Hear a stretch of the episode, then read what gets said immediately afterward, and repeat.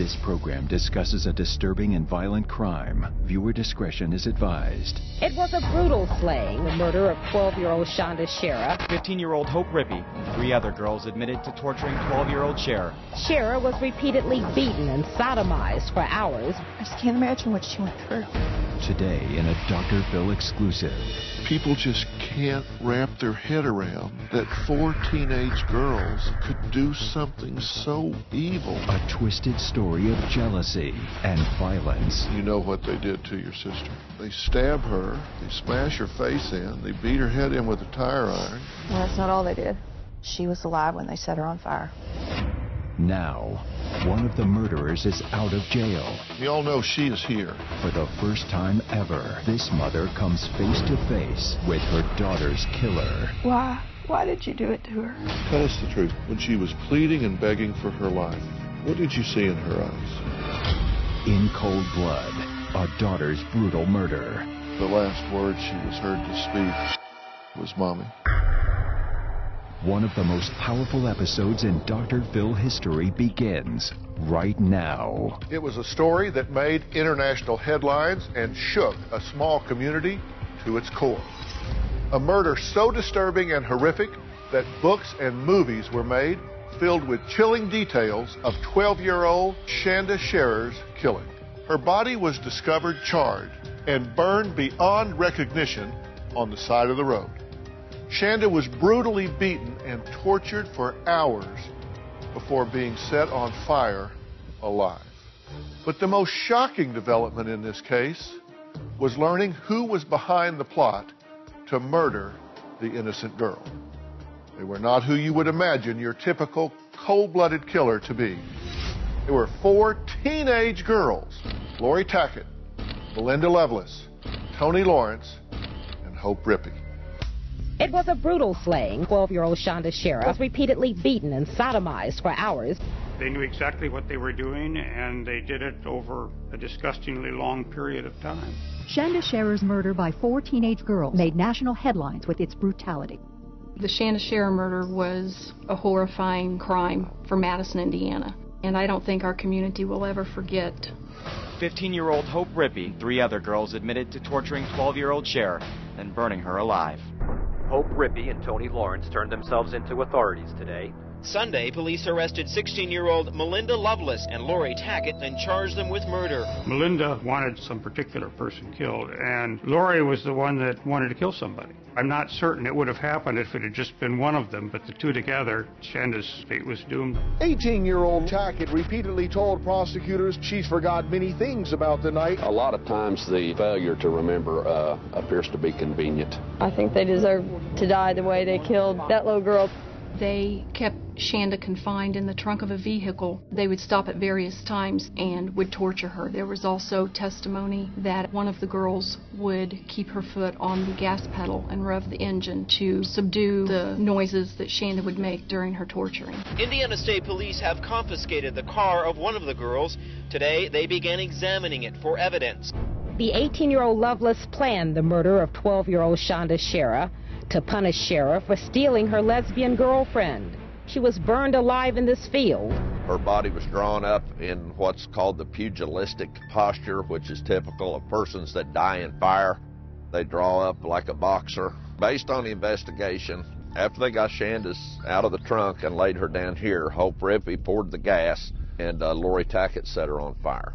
They then went up this road, turned around, and came back and saw that the, the body was still visible. So there was still a little gas left, and Melinda poured the rest of it on Shanda and uh, set her on fire again, and Shanda was still alive at that point. With four teenage girls in custody, there were suddenly more questions than answers. Laurie, do you regret doing any of it? Why would they want little Shanda dead? What led them to commit such a heinous, vicious crime and murder the innocent little girl who was the light of her mother Jackie's eye? I kept thinking that um, I wanted my baby back, but I'll never get her back. I want to know about Shanda. Tell me about her.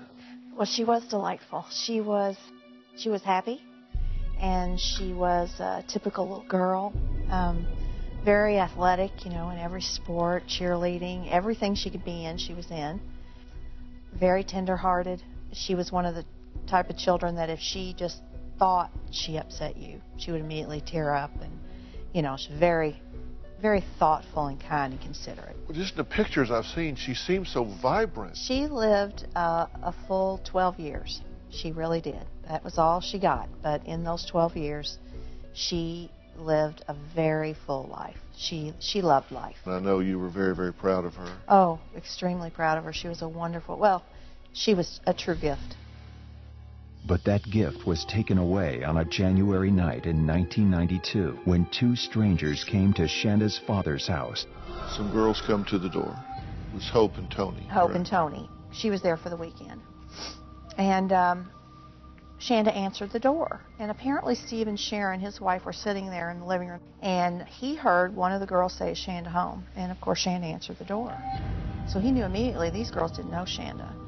He couldn't hear what was being said altogether, but he heard a little bit. And from what I understand, when she closed the door, he questioned her about it, a little bit angry at her because he didn't feel she was being honest with him. What we do know is that Melinda had a relationship with another girl, Amanda. And Melinda was very upset that Shanda had had a relationship with her and was out to get Shanda. And so these girls were in cahoots with Melinda. They get her out of the house some way. Yes. After Steve went to bed, they came back. And Melinda is under a blanket in the back seat. And Shanda left her purse and her coat on the kitchen table. She had no intention of leaving. She was going to the end of the driveway. Right. And when she got there, they put her in the car, and Melinda came up from behind and put a knife to her neck. And threatened her Yes. uh, at that point. Then they took off. So off they go. These older girls with your 12 year old daughter. Yes, and the thing that I have always thought was just unbelievable was that the only person that evening out of the four girls that knew Shanda was Melinda Loveless. The other three girls had never met Shanda, had no reason to dislike her. Melinda had told them in the very beginning of the evening that she was going to kill Shanda that night. And they knew that that's what the evening was going to be, and they continued to go with her. You took her to a place called Witch's Castle. It's um, an old house that I don't know if it burnt down or what, but there's like a stone fireplace that still stands, and it is a little creepy looking, you know, in the middle of the night. What do you know about what happened when she was there? They took her there and took off most of her clothes. They took off her jewelry. Each one of them put different things on. Um, taunted her, um, threatened to cut off her hair, told her they were going to throw her in a, a dungeon that was there or something, where there were bones from dead bodies. I can't even imagine how frightened she was. I, I, there's just no way for me to even begin to know. Apparently, there were some cars that went by. They said they were afraid somebody would see them, so they decided to leave there. So they then take her to another location. They take Shanda to a place called the Burn Pile. It's behind Laurie Tackett's house. From what I understand at this point, they take Shanda out of the car, and um, her hands and her feet are tied. She had had braces put on just several weeks before this. And Melinda gets in front of her, and Shanda's on her knees. And Melinda takes her knee and just crams it up in her face several times. So she's bre- she's bleeding profusely from the face and the mouth. They stab her in her feet, the bottom of her feet, and in her legs. One point, Laurie and Melinda take a rope, it's on her neck, and each of them pull it until she is no longer conscious. They think she's dead. What they didn't know was that Shanda was still clinging to life in the trunk of the car. Shanda's night of torture had just begun. They all then get in the car and they go up to uh, Laurie's house and they go in Laurie's room. They're talking, but they think Shanda's dead. And then there's a noise and the dog begins to bark. And it's Shanda. And she's in the trunk and she's trying to get out. So Laurie says, I'll take care of this. And she goes out by herself. Laurie at one point took a tire iron and she hit Shanda in the head so that she would not make any more noise. And they talk and decide that, you know, they have a real problem here because Shanda's not dead. So they've got to kill her. They've got to do whatever they have to do to make her die. So Hope and Toni say they don't want to go with them. They're tired. They're going to stay and take a nap. And Laurie and Melinda leave. Hope and Toni are at the Tackett house for four hours with the Tackett's parents and did nothing at all. Didn't call authorities. Nope. Tackett's parents came to the door and said, you know, where's Laurie? Well, she's just out riding with Melinda. Didn't do a thing. And there were several chances before this for them to have stopped this, any one of them, and they didn't do it. They're gone for four hours. And during this time, Laurie wanted to throw her in a creek, and Melinda said no, and they just did all kinds of things to try and kill her. But Shanda would not die. She just would not die. No matter what they did to her, she would not die. And so they go back to the house because it's starting to get light. They tell them, We've got to get rid of her. We've got to do something. Coming up, She was alive when they set her on fire. what could make four young girls want to kill? And later, for the first time, Shanda's mother comes face to face with one of the killers. She is here. You do want to speak to her, true? When in cold blood, a daughter's brutal murder continues. The first page of a book never tells the full story. And those news alerts and headlines, like the ones we get on our phones, don't even scratch the surface of what the story is really all about. Stories are like people, multi-layered and complex. It takes some digging to find the truth, but when we find it, it can change our world. We like to dig. The news on Merit Street. Essential television. We now return to In Cold Blood, a daughter's brutal murder. Shanda Sharer was just 12 years old when she was lured from her father's house in the middle of a January night and savagely beaten and tortured by four teenage girls. Three of them had never met Shanda before the night they viciously attacked her. The girls reportedly stabbed her, smashed her in the head with a tire iron, and choked her unconscious. But Shanda wouldn't give up. She was still clinging to life, trapped in the trunk of the car. Hope says somebody told her that if you want to get rid of a body, you need to burn it. And they, in their immaturity, actually believed if they burned the body and the knife, that it would just totally disintegrate. So they all leave and they go to a gas station. And they get a liter bottle of Pepsi and they fill it up with gasoline. While they're at this gas station, Shanda's in that trunk making so much noise that they have to move the car because they don't want the attendant to hear her back there.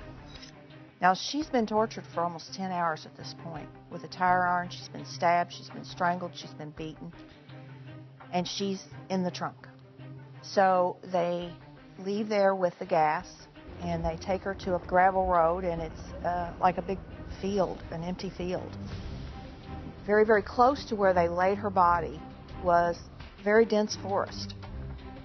Why they laid her right on the side of the road, I, I have no idea. I, I think that kind of shows their immaturity as well. But they laid, they wrapped her in a, a blanket of some sort, and they laid her on the side of the road. And Hope Rippey took the gasoline and poured it on her body, and Laurie Tackett took a match and knelt down and set her on fire.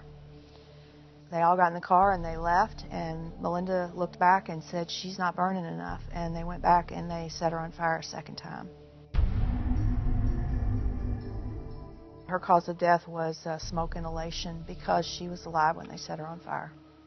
How do you feel about knowing these were her last hours? I just don't know that I could describe how I feel about it. I, I, I've always prayed that, you know, God took over and kept her safe and didn't let her feel the pain. I feel bad that I couldn't be there and save her and help her. I just can't imagine what she went through. It sounds like she fought so very hard to live. She did. She did. She would have lived through everything had it not been for them setting her on fire.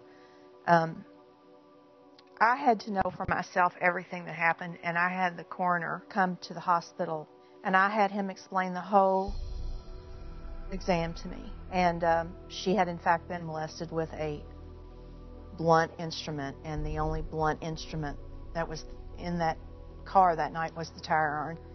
And he said that had they not set her on fire, she could have lived. She would have had to had a colostomy. But after a time, that could have been reversed. But after everything they did to her, she still would have lived. So, I mean, there were horrible things that happened to her. I mean, unspeakable things. So they sodomized her with a tire iron. They your, certainly your, did. Your baby. They did. I, I'm so sorry. People just can't wrap their head around that four teenage girls could do something so violent, so evil, so so terrible to someone they don't even know. every one of them had said at one point or another that there got to be a point in the evening where they didn't ask for help because they knew how much trouble they'd be in. So it wasn't about Shanda anymore. It wasn't about how you could save a child's life. It was about how much trouble they were going to be in if they had said stop. I understand that the testimony was that the last word she was heard to speak was mommy. We have another daughter, I do.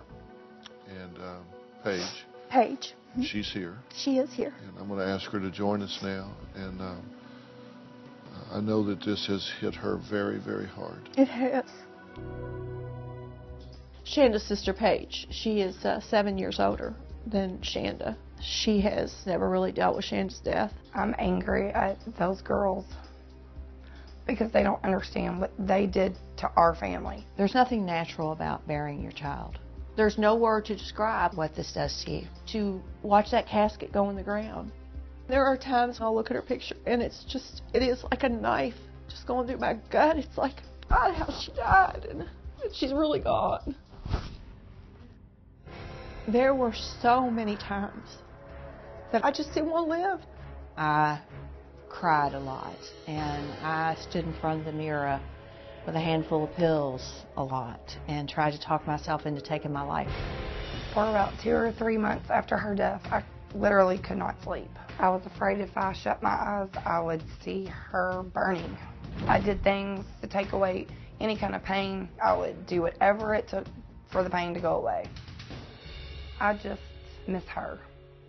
I miss growing up with her, and now that I'm older, I miss what we would have had. It always feels fresh. I think because she's remained such a part of my heart and in my life, and I'm always going to be her mother, and she's always going to be my baby. That never ends, that never goes away. I admire you both so much. Since I have studied this situation, it has haunted me every day. Tell me what you say to yourself in your most private moments about this. very closed. I'm a very closed off person. So I just, I talk, I mean, I talk to her at night and just tell her I love her. Does that help? It does because it's the hardest thing for me is that I feel sometimes that I'm forgetting her because she it was so long ago and she was so young, and that is what I have a big problem with is that I don't want to forget her, but as time goes on, you do. You wish you had a do over, don't you? Yep. I wish I had one more time that I could have just said I love you and You've heard all the testimony. yes, You know what they did to your sister. yes. How do you deal with that? What do you how do you feel about it? I never want to put myself to ever understand how anybody could be that evil. But it's very hard for me to understand how that could be an exciting night for you. How you could get in a car and know that you're going to kill somebody and that be exciting. That, that I'm going to pick other people up and this is what we're going to do with our evening tonight. I just never in a million years understood how, We're going to kill an innocent girl. yeah, Another thing too that I had forgotten that um, right before they left, all four of them, after Hope and Toni had been at the house, when they opened the trunk, Hope Rippey took Windex that was in the trunk and sprayed it all over Shanda's body where she had been stabbed, all of her wounds, And she had been stabbed in the chest, the legs, the feet, and beaten. and beaten, and, and sodomized. Yes. And two of them are out of jail.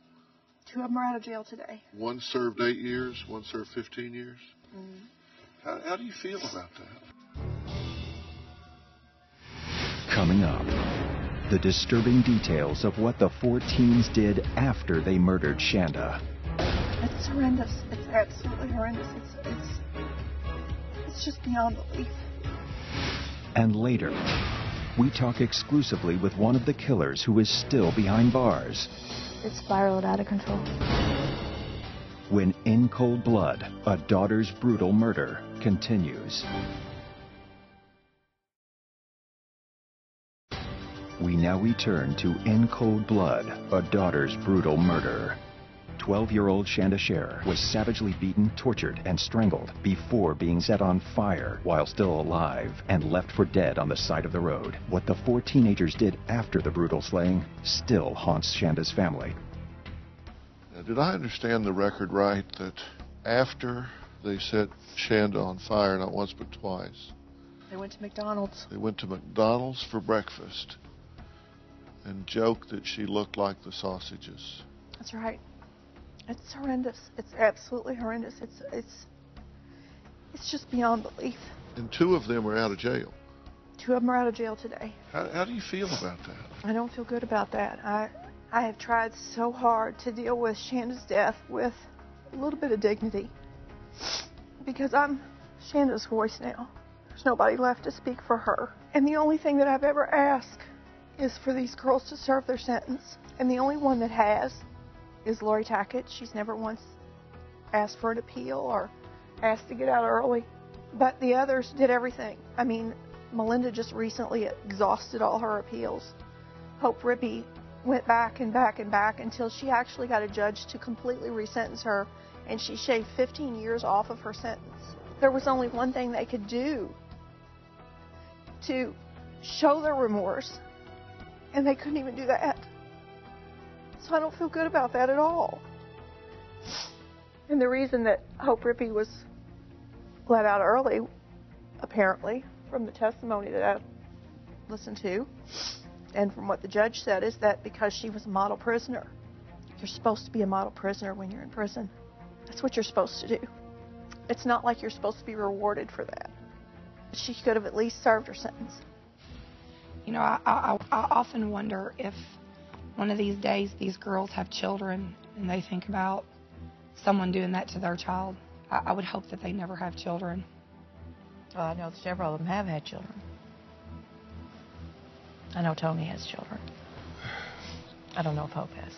Well, eight years ago, um, Laurie gave a statement to a crime library reporter who was asking her why someone would kill. Here's what she said. She said, quote, Let's say, for instance, I know a couple of people who kill simply for the fear that they see in their victims' eyes and for the sight of the blood on their bodies. My opinion is they do it to feel superior or high on the victim's fear and they're thirsty for the spill of blood. What do you think about that? Is she talking about herself there? Yes. She testified at, at uh, one of the hearings that she knew it was her destiny. She had always known it was her destiny to murder someone and to spend the rest of her life in prison. Now, you know, we're talking about Laurie Tackett. That was her statement, and she's currently serving the remainder of her 60 years uh, at Indiana Women's Prison. Now, in her first interview, she talks about what she says her involvement was the night that Shanda was murdered. Uh, will you all look at this with me, Certainly. and then we'll talk about it? Okay, let's take a look. I didn't know Shanda at all. I didn't go into that evening knowing anything was going to happen, wanting anything to happen, expecting. I didn't. Peer pressure. That's all it was. It spiraled out of control way too fast. It's something that should have never happened. If I knew then what I know now, I would have never have been there. I would have stopped everything from happening and I would have never let Shanda be picked up in the first place. I do want Shanda's mother to know how much I regret my actions and, and what happened. I feel how hard it must be for a mother. Just the pain that I've caused a mother, I mean, is, is painful for me to know that I've, I've done that to someone and that I've hurt lives that, that, that never had to be hurt. I don't feel like I will ever be free from what happened. I live with it every day. It seems like the older I get, the harder it is for me to deal with it. Every January, I relive pretty much what happened, and it's it's just extremely hard. I really don't honestly believe that I will ever be able to move on.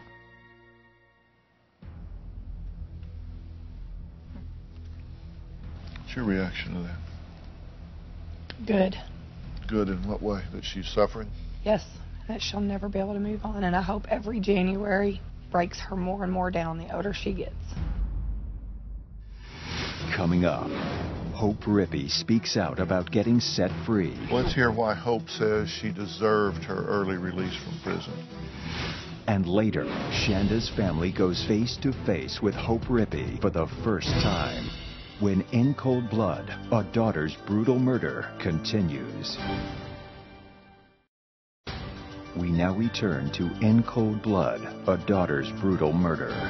12 year old Shanda Sher was beaten, tortured, and set on fire alive by four teenage girls.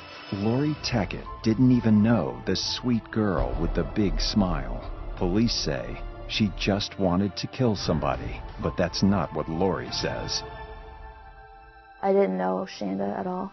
I didn't go into that evening knowing anything was going to happen, wanting anything to happen, expecting. I didn't. Peer pressure. That's all it was.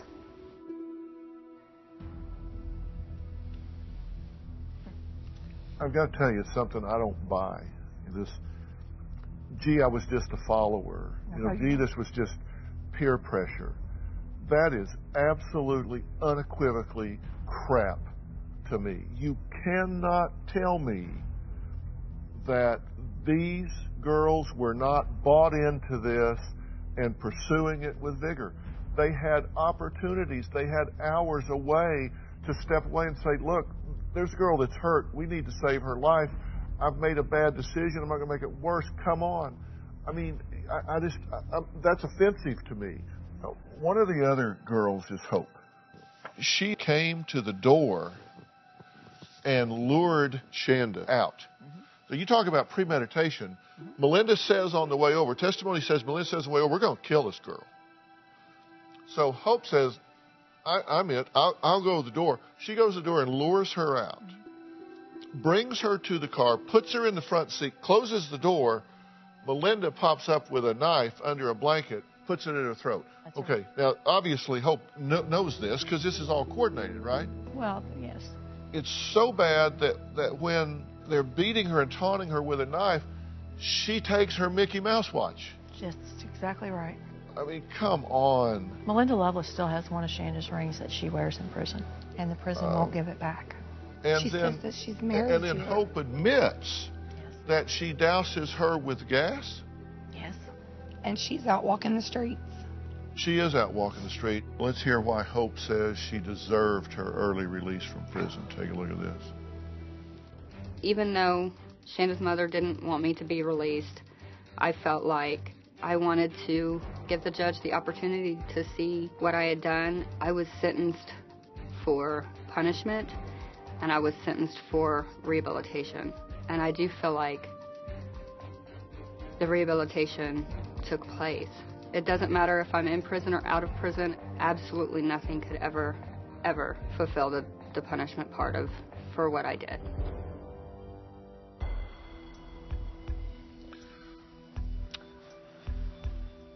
She should still be there. Yes. And y'all know she is here. Yes. I have not met her yet. I plan to do that. And y- you want to talk to her. And I, I would if I were you. I mean, I, I totally get that. But you, you do want to speak to her, true? Coming up. In her own words, Hope Rippey gives an eyewitness account of the killing. I was the first person that poured the gasoline on Shanda. When in cold blood, a daughter's brutal murder continues.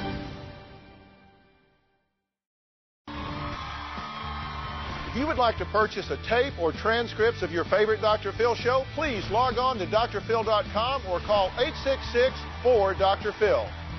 That's 866 437 7445. 866 437 7445. We now return to In Cold Blood, a daughter's brutal murder. Fueled by jealousy and rage after her ex girlfriend Amanda Heavrin turned her attention to Shanda Sharer, police say Melinda Loveless hatched a plot to murder the 12 year old. She recruited three other girls who had never met Shanda to help carry out her plan. Hope Rippey was one of those girls and is now out of jail after serving 15 years in prison for Shanda's murder. Hope admits that she douses her with gas. That's exactly right. We spoke to her on tape. Would you like to see the tape? That'd be fine. On January 10th and 11th, I was one of four girls that was involved in the death of Shanda Sharer. I didn't know Melinda. I'd only met her once before. That night she was agitated and she didn't want Shanda around Amanda, and that's what the whole thing was about. She was going to beat her up. It was going to be Melinda teaching Shanda a lesson to leave Amanda alone. That night I was the one that was driving us to Shanda's house. Toni and I went up to Shanda's door to ask her if she wanted to come with us. When Melinda came out of the back seat is when she had the knife with her, and she started threatening Shanda. We drove to the witch's castle, and we all went up into the little rock shelter. Melinda was more taunting her, and I was being a bully too. I was laughing at her, making remarks about the situation. I bet you're going to leave Amanda alone now. Laurie wanted to leave because there were cars driving by. We drove right past where Laurie lives to a wooded area, and that's where Melinda and Shanda fought. Laurie was goading Melinda on and encouraging her anger. Laurie just wanted to see a fight. I mean, it just was out of control. Melinda was going after Shanda with the knife, and I didn't see her cut Shanda with it or you know, stab at her or anything like that, but she was holding it up to her, you know, threatening her with it. Melinda or Laurie yelled at me to get out and open the trunk. When I got out of the car, Shanda was unconscious. That's pretty much when I started to freak out. I thought Linda and Laurie have definitely crossed the line that there was no coming back. I drove us to Laurie's house. Toni and I got out and Melinda and Laurie left. We didn't they didn't tell us what they were going to do, so we just went in Laurie's room and then her dad came in at one point and asked where his daughter was, and we said that she was with Melinda. I never told him that Shanda was with them. I didn't say anything about her being with us at all. I was scared to say anything because I didn't know what was happening. I just didn't know what to do. I didn't know how to stop it. I know that it's selfish and I know that it's wrong, but I didn't want to make them angry with us. I just didn't know. I don't know exactly what time it was when they left, but it was daytime when they came back. So it was hours. We just laid there and went to sleep. When Melinda and Laurie came back to the house, they told us that they had killed Shanda. When Shanda was in the trunk, she had blood on her face, on her body, her hair. I mean, she was tortured. She was beaten badly. We kind of figured that she was dead. It just was decided that we were going to burn her body to get rid of it. We drove to the gas station. We purchased a two liter of Coke. The Coke was poured out and gasoline was put in the two liter. We drove to uh, out into the country. We all thought that it was nowhere. We were stupid. We didn't think there would be anything there for anybody to find. We were dumb. It's not like we knew what we were doing. Laurie opened the trunk and Shanda was in there. And Laurie kept yelling at us to help her. And Toni was like, I'm not getting back out of the car. And I said I didn't want to help her. I, said, I was like, I'm not going to help you. And Laurie yelled at me to get the two liter out. So I grabbed the two liter and I went to hand it to her. And she was like, no, just pour it on her. And I was like, no, I'm not going to do that. She said, just do it. Just pour, just pour it on her. So I did. I was the first person that poured the gasoline on Shanda. And I don't know who lit the fire. It was either Laurie or Melinda, and then they came and got in a car, and we drove away. And then we did drive back because Melinda was worried that the fire would go out. So Melinda got out and poured the rest of the gasoline on her and threw the bottle, and then got back in the car and we left. you know, something to start out all like fun and games, and it's just going to be, you know, a rowdy night and turn into something so incredibly beyond anything that you think you could ever be around. I just didn't know that it was going to end up the way that it ended up. And saying that, I can't even say that I still would have done anything differently because I just didn't, I don't know what I could have done. Coming up, confronting a killer. For the first time, Jackie and Paige come face to face with Hope Rippey. Why did you do it to her? When in cold blood, a daughter's brutal murder continues. What I did was I was there. I didn't stop it. I didn't do anything to stop what was happening. And I am the one that went up to her house. I am the one that asked her to come out. And when we went back to the house, I'm, I went up there with Laurie. And I am the one that drove the car. And I am the one that initially poured the gasoline on her. And I know that my actions ultimately resulted in Shanda dying. I do believe that I could have saved Shanda's life if I had said at any point that what was happening was wrong. You think about what she had to say. I believe in that man above, and he has a plan, and he will take care of all four of them girls. And he has taken care of me and my mom to get us through every single day. But they should have at least served their time. We have to serve our time. We don't get to see Shanda. Like she said, whether I'm in prison or I'm out of prison, I'm still being punished. Well, we don't get to see Shanda anymore. She's six feet underground. That's where we had to put her. Save that, because I want you to say that to her. I, I do. You want to be here for this. Do you want me to be here with you? I don't want you to do anything you don't want to do.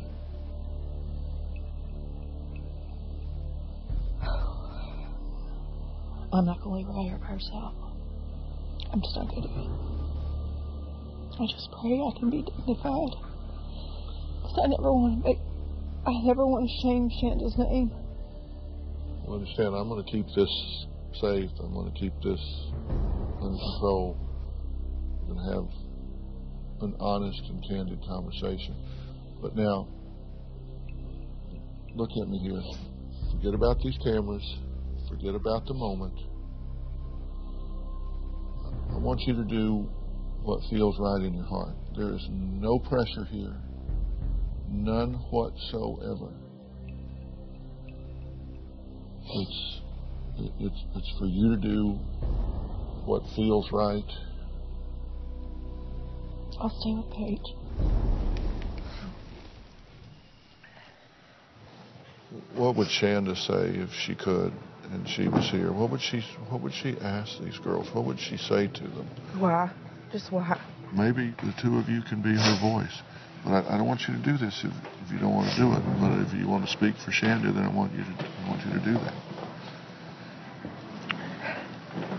And if you don't want to say anything, don't. Okay? Mm-hmm. I got you 100%. If any time you want it stopped, you just tell me. It's it's it's, it's stopped. It's done. Okay. This is about you. It's not about her. Are you sure you're okay? Yeah. She can come out now.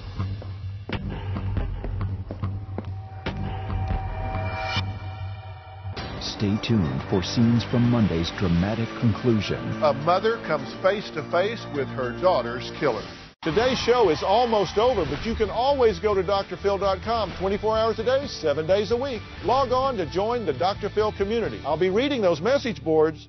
Monday, the woman Shanda Sharer was killed over finally speaks out. Her parents say that you are a predator. Did you have a sexual relationship with her?